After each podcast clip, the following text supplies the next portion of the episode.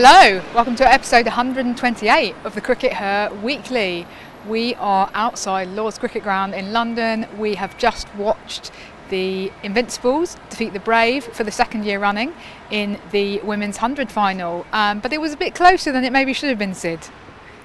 Yeah, I think. Well, I mean, last year we had that awesome performance from Marizanne Kapp, which kind of, in a way, killed the game quite early on in the second innings because she just blew the, the Brave away. That wasn't quite what happened this time, was it? Um, but uh, at the end of the day, the Brave just didn't have, you know, didn't have enough guns on their decks. Um, you know, they w- went along at a run ball. Uh, they posted uh, what was it, 101, and it just wasn't enough runs. And uh, you know, the Invincibles were clearly quite quickly at a point, especially after Capsey's cameo, where all they needed to do was pootle along to win the game, and they were able to do that, weren't they? Yeah, they just about were. It does feel very much like they kind of crawled across the line rather than leaping across it, which they did in last year's final, as you say. And and you you just kind of think like posting 101 in the first innings is not normally anything like enough in the women's hundred. Um, so actually, it was quite a special performance with the ball in some ways by Brave to restrict Invincibles. Yeah, I'm not sure actually. I see it like that to be honest. Um, I think that it was more that Invincibles knew that they didn't have to go a million miles an hour in order to in order to get that win, um, and especially after Emily Windsor came in, she was kind of you know she was calm. You know, she played some shots. She didn't totally restrict herself to, to, to just getting Marizanne Kapp back on strike, which she could have done. Um, and she hit a couple of boundaries. But you know, basically, she was just like, you know, all I need to do is to stay here, and we're going to win the game. And, and she did that. Um, and I think that she was the like the, the really kind of crucial player in the end. Um, obviously, Kapp got the player of the match performance again, second year running for the bat this time, um, and that, and rightly so. But without Emily Windsor having stayed with her, you know, that performance doesn't happen because you know. She, she was going to run out of partners. It quite quickly became apparent, didn't it, that the Brave were going to need to bowl them out in order to win the game, and they just couldn't quite take enough wickets. They didn't find Anya Shrubsole and Lauren Bell didn't quite find the swing they were looking for up top. Uh, there was a little bit of swing later with the ball, interestingly enough, but not quite enough that they could like run through them in the way that they needed to by that point. Okay, well, I thought that it was tighter than than it um, than it perhaps should have been, um, and actually it was quite nervy towards the end. And um, Emily Windsor did massively um, kind of take the pressure off by hitting that four down the ground, um, and I think it was what proved to be the penultimate set. Um, but actually, it was quite tight, um, and certainly one of those where you end up doing a little bit of a panicked rewrite. So, Oval Invincibles champions for the second year running. Well deserved, Sid, because they came out um, top of both your batting and bowling rankings, didn't they? Yeah. Um, so last year it was it was actually really interesting last year looking at the the sort of batting and bowling metrics because Invincibles had by far the best bowling metrics, but actually the worst batting metrics. Um, but this year they've they've strengthened the team. They first of all strengthened by buying Lauren Winfield. Um, and Lauren Winfield Hill, and you know that she was obviously you know has been a really important player for them. Um, and I think she took the the Player of the Tournament award, did she, or did Nat Sciver I think it was Nat Sciver actually. Yeah, um, but she was obviously very close in that. Um, and then, of course, Suzie Bates coming in actually proved crucial. So Suzie Bates wasn't originally going to play for them. She was picked up as their extra overseas, as we've discussed in our previous podcast on In Pieces, but ended up being a really important part of that that that sum for them, not just because of the fact that she was able to step up to the captaincy, but because she was able to, you know, generally provide runs up top. Although, of course, it wasn't her that did it today. No, absolutely. I think it's an interesting dynamic that's been going on and kind of rumbling on in the background of Invincible's title defence this time around with the switch up in the captaincy between Dane van Niekerk, who obviously expected um, in the in the pre-tournament press that she was doing, she expected to be playing and she expected to be captaining and Suzie, captaining and Suzie Bates did not expect to be playing or captaining and they've managed to kind of trade places and switch it up um, and have still managed to be successful as a unit, which I think is testament to the players um, themselves st- and, and probably to Suzie Bates as a person as well, actually, in terms of being able to handle that situation in a sort of diplomatic way. Um, and I, yeah, I do think that it's it wasn't a particularly great thing um, for the for the Invincibles management to. Um, put their players through, um, but the players have kind of come through it and ultimately been successful. Um, And I was going to write in my Guardian piece, but I ran out of words.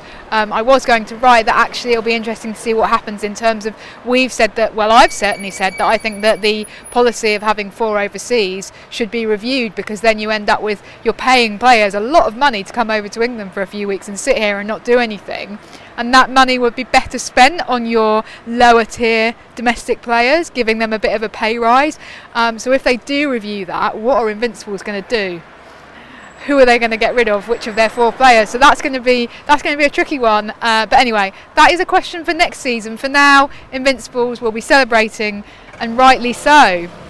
Um, so, in terms of the 100 overall this year, Sid, there are probably a couple of questions, uh, big questions about the future of the tournament and what it might look like next year that we might want to talk about. Um, the first is, um, and this is something that um, Beth Barrett Wild, as head of the as the ECB head of the Women's Hundred, has been asked about a couple of times, relating to should there be a draft for the women's 100 because at the moment there isn't a draft. Um, it's actually done on a kind of case by case basis. I believe that the teams have individual negotiations with the players um, and trying to get them in and, and, entice them in and say, oh, we think that we might offer you this much money. Should there be a draft as there in, is in the men's 100? Well, I mean, I think that, that what we're what we're trying to do here is address a particular problem, right? The particular problem is that we're already in a situation after just two years of this tournament where it's clear who the top sides are. It's pretty clear who the bottom sides are either. Um, Welsh Fire, I'm afraid. Um, and you know people are going well how can we how can we address this um, and a draft like feels like a panacea but I'm I'm not convinced that it actually. You have to understand what, what the purpose of a draft is and what problems it actually solved solves. Uh, a draft works. The, the, classic example of the draft is the way that it works in American football.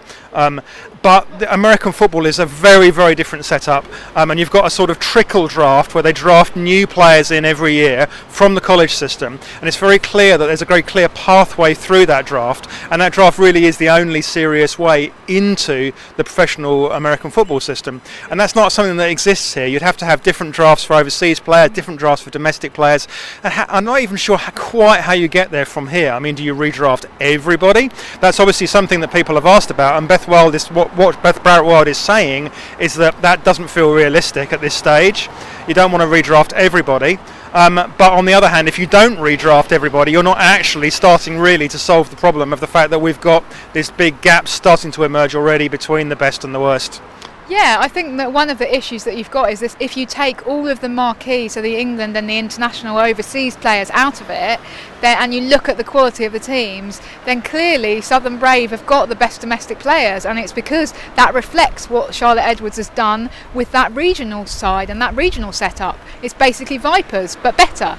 Um, and then you know you've also got um, in terms of the Welsh Fire, if you look at their domestic players, that's something that we've talked about as being a little bit of an issue um, in the sense of um, you know Wales having a slightly weaker structure. They don't have a region, they don't have a regional women's team in Wales, so you've not got that same basis. So even if you kind of say, oh, well, we'll just do it for the marquee players, you aren't solving that big problem, are you? Um, so I think that it is a tricky one and of course the big the big thing that we don't want to end up with is a situation where you go oh well, we'll just bin it all off and start again from scratch. And so any of those um, attachments to players that fans have formed no we'll just get rid of those. That doesn't seem like a great idea either. Absolutely Okay, the other question, um, and I believe, because I was talking to Dan Norcross about this the other day, um, who obviously is an um, important commentator on BBC Test Match Special, was saying that they might be going to talk about this on the radio. I don't know if they have or not, because we were obviously at the ground, but should the Women's 100 be standalone? So we're obviously now in a situation where we've had two years of double headers. Um, the double header model seems to be working successfully in the sense of we're getting bigger crowds this year to the crowds that 20, we had. 20,000 people in here for the women's match ahead of the men's match. Yeah, which is obviously a record. Last year for the women's final we had 17,000.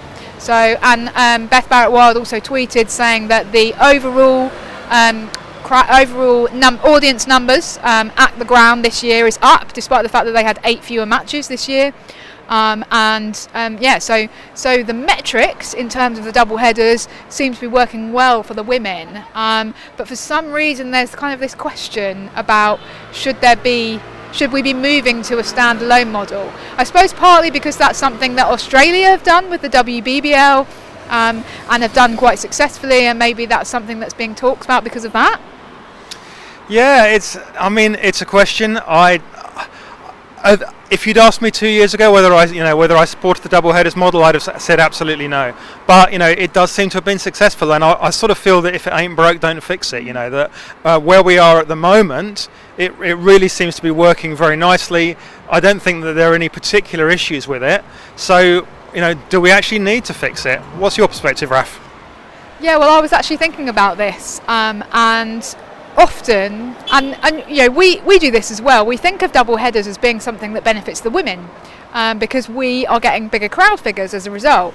Um, and actually, potentially, um, I think that we need to we need to look at it from a different perspective because I think that potentially we're at a moment with the 100 now whereby the men need us just as much, if not more, than we need them.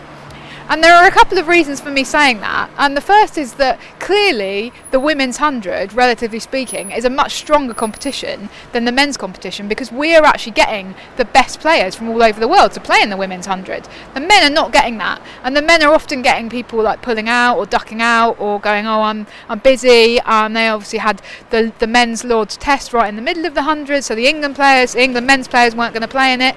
Um, so clearly our competition is better than their competition in the sense of actually getting the stronger players in. Now, if you think about that from a from a kind of fan perspective. Um, that does actually reflect, I think, in the crowds because, yes, the men do get bigger crowds than we do for the 100. Uh, that's undoubtedly true. Um, so, you know, we, have got 20,000 for the, for the women's final. More people will be coming in for the men's final. But we started from a much lower base than the men did. Um, so you know, we started from a point where you're getting 200 people coming to a Rachel Heyhoe Flint Trophy match or a Charlotte Edwards um, Cup match. Okay, the men started from a basis where the Oval is regularly selling out for men's T20 Blast matches, so they've already got that. Then it's not adding anything in that sense. So actually, the women's 100 is arguably much more successful than the men's 100. Um, so if they want the men's 100 to keep being a success, they need to keep the double headers, I think. Otherwise, what's going to happen is this is my second point is that the men's um, 100 will uncouple from the women's 100, and all the people who have been enjoying the women's 100 because it's great cricket, it's all of the most exciting players in the world, and also, crucially, much more family friendly in terms of the fan experience, bringing people along. Bringing your kids along to the women's 100 is a nice experience. Bringing your kids along to the men's 100 there are quite a lot of people having a, a boozy time, let's say, um, and it's much more like a, a Friday night T20 blast crowd at the Oval. So those people are going to want to come to the women's 100. So they're going to maybe potentially have issues with the men's 100 if they try and decouple it. So I think the men need us as much, if not more, than we need them. Yeah, that's a really interesting point. Um, and I think that over and above that, if you're the ECB, your perspective is likely to be that um, you know you you need the women's hundred in order to create a sort of holistic experience across both tournaments. Because the fact is that you know the the men's hundred is not the best against the best, and if the men's and women's hundreds were separate tournaments. In fact, I think the ECB would under, be under huge pressure at the moment to abolish the men's tournament because it just hasn't been quite as relatively successful, as you say, as the women's. So I think that sticking them together and keeping them together is probably what makes sense in the medium term. Um, but we'll see what they do. We will, absolutely. Um, now, on a related point, cricket swiftly moves on as the season happens. We know that we're getting an England squad announced in two days' time, uh, or in one day's time by the time that we release this. It's happening on the Monday. We're going to get a squad announcement for the matches, the internationals, England against India. Um, and now we did have um, a couple of questions come in from Margaret Glossop um, on Twitter. Um, and she was basically saying, so this relates to the England squad. Um, on the basis of the stats in the 100, are you expecting any surprise additions or omissions for the upcoming series for India? Um, she also kind of adds, does some players need a rest? Um, does Lauren Winfield Hill deserve a place? She thinks that she does. So you have been crunching the numbers a bit this week, haven't you, Sid, with your batting and your bowling stats? So on that basis, is there anyone who you're expecting to see in the England squad? Let's focus on the positives. Let's not focus on the omissions. Are there any additions that you're expecting to see?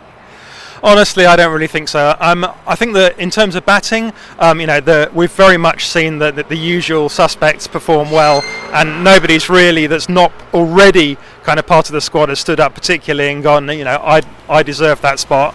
Um, obviously, Lauren Winfield Hill has uh, performed well, um, and there's definitely, you know She's been keeping wicket, and we've been speculating perhaps that she might see that as a route back into the England team. Um, but obviously, she remains part of the England squad. Uh, you know, she's a centrally contracted player, so it wouldn't be that huge a surprise if she did did come back. But I, I think she probably won't, honestly. Um, the bowling thing's perhaps a little bit more interesting. We've seen a couple of uh, outstanding performances over the course of the 100 from non-England bowlers. Um, Em Arlott um, has ranked really highly. Um, you know, she's been bowling well. She's been taking wickets. She's been going at a really good economy rate. Of course, someone that was that was very unlucky to miss out on a couple of. She has been part of a couple of England squads and has missed out on selection. Um, wasn't selected last year. Then had uh, after long after effects of COVID this year and, um, and missed out. Um, so she's someone that definitely could be included. Uh, who else we got? Sophia Smale. Um, she's she's come through and you know she's taken the hundred by storm. Really, she's been almost this year's Capsey. Um, I just wrote that. yeah, I think that obviously her issue is that she's a left arm spinner, and um, Sophie Ecclestone's got that gig gig sewn up. So uh, at the moment, unless there's an injury to Sophie Ecclestone, then I can't see her getting in the squad at this stage. Um, although they're definitely, know, I think that she's almost certainly going to go to the T20 uh, Under 19 World Cup. So that'll be, a, you know, a positive for her that she's achieved. I'm not sure she'd necessarily been expecting to go to that, you know, four or five months ago, but now she'll be one of the first names on that list. So that's, uh, you know, that's definitely someone I think we'll be seeing more of in future. Great. Um, yeah, I think you might be right about Smale. Although there's nothing to say that you can't play two left-arm spinners in the same in the same team. Um, I, I think that's in the laws. That's law 27X, Raf. Um, and on form, you'd have to say Emily Arlott will probably displace um, somebody else in that team. Um, it depends how much how much attention they actually pay to the 100 as a competition, which in itself is a question that we unfortunately are not qualified to answer. You'd have to have a chat to Heather Knight and Lisa Keightley about that one. I think the Winfield Hill thing is interesting because England's strategy for a long time now has been to um, persist with Amy Jones because she's the best keeper, like by miles the best keeper. Um, but even though her batting's been very inconsistent, actually what Lauren Winfield Hill has shown this tournament is, hello, I'm going to put my hand up as the very consistent batter, um, and my keeping might not be as good, but maybe you should change your ta- your tactics, England, and think about picking somebody who's less of a good keeper but a better batter. Don't know. Uh, that would obviously be a big about turn for England if they were going to do that. But I think, as you say, that might be um, Lauren Winfield Hill's aim ultimately, her, her way to crack back into the England team. Now, what's going to be one of the really interesting things about this upcoming series against India is actually going to be that um, it's going to be Lisa Keightley's last series as coach. Um, and there has been continued chat around that, um, partly on the basis that you know we've been playing in the hundred, and um, or you know, the the players and the coaches have been in the hundred, and Charlotte Edwards is obviously one of the coaches who's reached the finals today, and she's been asked at least three or four times is she going to apply. Seen Once by Raf last night, as she was trying to get on the bus. The verdict appears to be both what she said to me and what she said to everyone else. The verdict appears to be she hasn't decided yet. She needs to sit down and have a think about it, and that's absolutely fair enough because you know she's been chock a block with cricket since um, Lisa Keightley announced her decision. So fine. Um, on the other hand, there has been some interesting stuff because Heather Knight has been doing commentary for the 100 and has been asked a few times. Um, and there was one interview as well with Cricinfo this week where they asked her, you know, who do you think, or do you think that Charlotte Edwards should be the next England coach? And she's Heather Knight's kind of got this this line that she's been trotting out, which is um, I've actually got the extract from the from the Cricinfo piece. Um, I'm not sure she'll go for it to be honest. She's done brilliant things down at Vipers, but I guess the thing for her to decide is whether it's too soon to coach some of the senior players in the side that she played with. I'm pretty confident she'll coach England at some point, but whether now's the right time is up to her. And she said something very similar to that actually um, on the BBC during the Eliminator. So that's obviously, as I say, that's that's the, her kind of standard line that she's that she's trotting out a bit.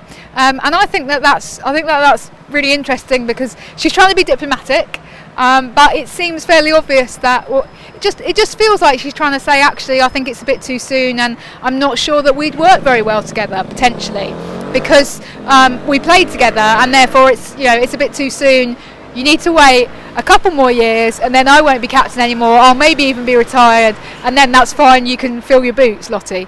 So that's that's actually kind of interesting that, that Heather Knight's come out and said that. Um, so on that, I, I don't know whether that will have an effect on um, Charlotte Edwards' de- decision about whether or not she runs. You would hope that she's going to kind of talk to a variety of people um, and and make a decision, you know, on on the basis of lots of different people's opinion. But it's been interesting to to hear Heather Knight say that. Um, I think maybe we'll we'll wrap up there, Sid. Um, we've really enjoyed the hundred, haven't we? I feel like it's been pretty successful, um, certainly from a crowd perspective, as we've been saying.